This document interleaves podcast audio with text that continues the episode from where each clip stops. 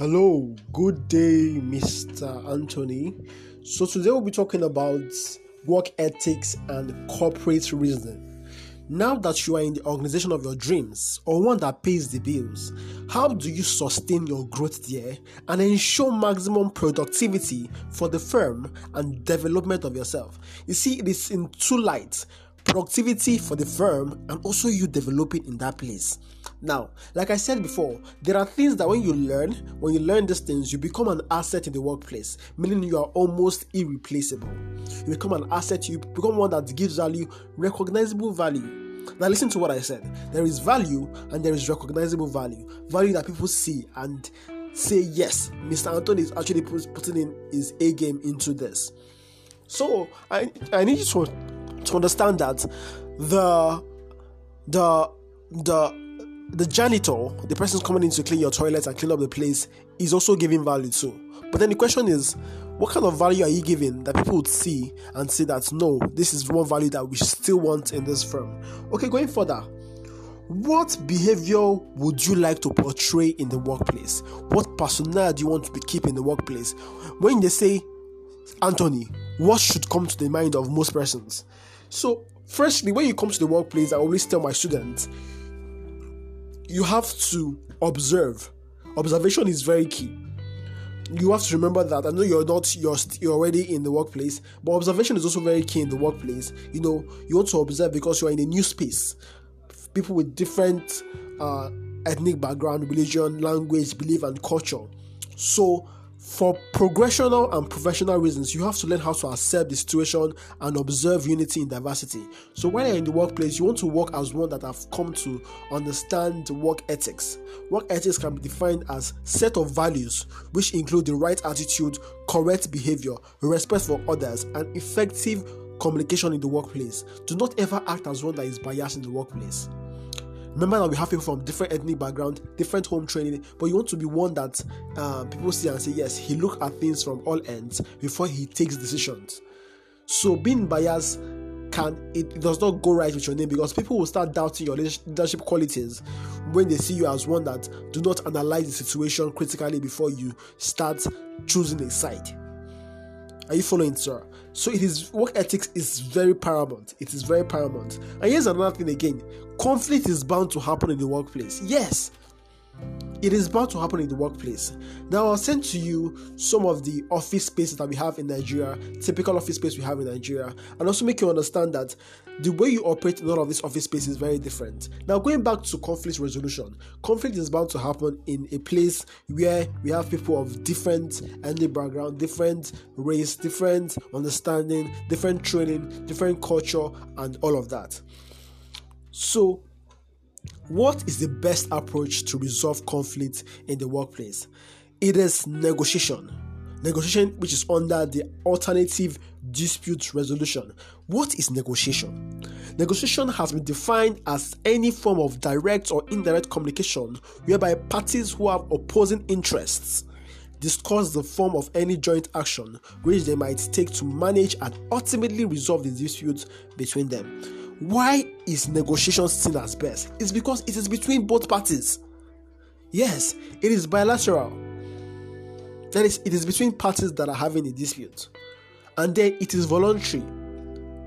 You can just go to the person and say, You're not trying to force the person, but okay, why don't we resolve our dispute, you know, in a voluntary manner, in a very simple manner? How can we do that?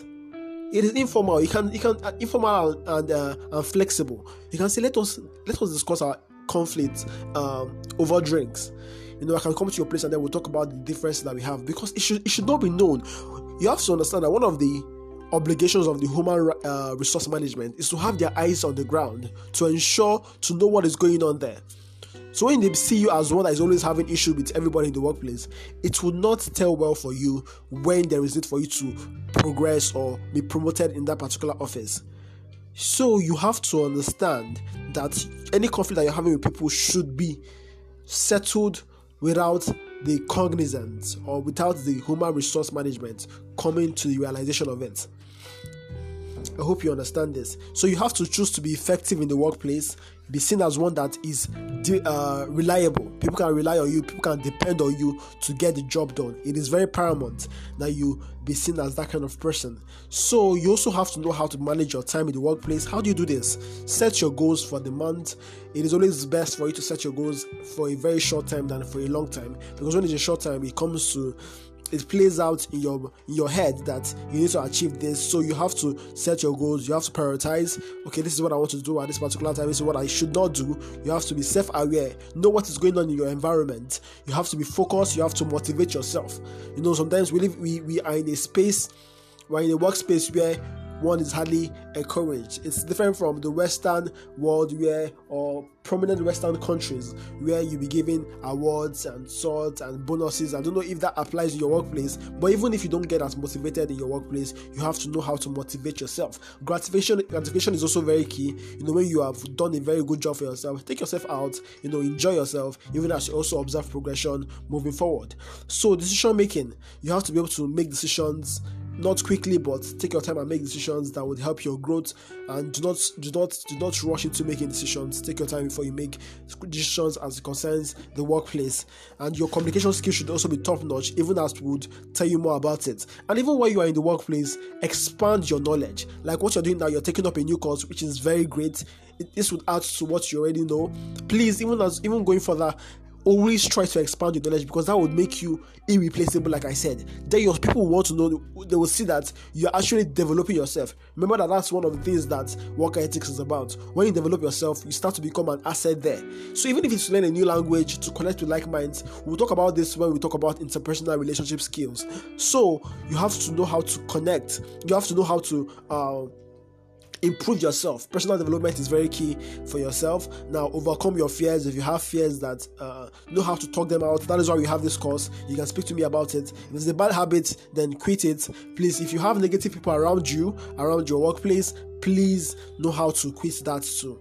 Now, you should also get a coach or a mentor. Now, if you have a mentor, beautiful. If you have a coach, that is me to help guide you through this part. Even as you observe progression in your workplace, show kindness to people around you. All of this, read books. You know, read books that are related to what um what's your read books on soft skills. Read books as it relates to your work place and know how to manage stress. Stress is a very paramount. You have to understand that yes, you'd always be stressed, but then how do you go through with it? Exercise.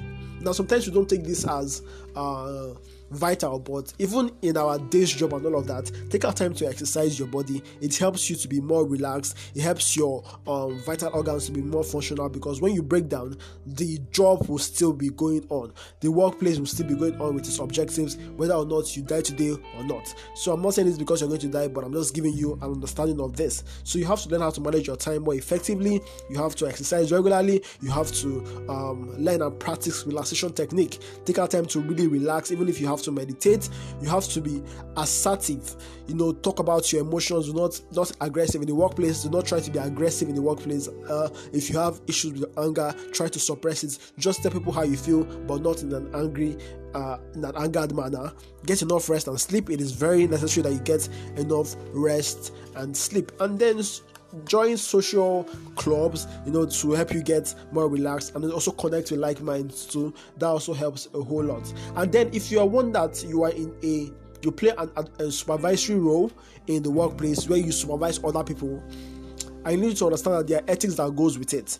Yes, there are ethics that goes with being a mentor you have to know how to maintain boundaries. If you're not if you have people under you you, you're one that uh you have a mentor you have to understand how to maintain boundaries. Do not start talking about personal things with your mentee that doesn't relate to what the work is about. If you have people that you are showing the way or you're showing how the work is like or how their particular position is like please know how to maintain boundaries know how to portray uh, protect your mentee's privacy. They share things with you. Do not be one that will start telling every other person about it. It is not right. It is not ethical. One bit.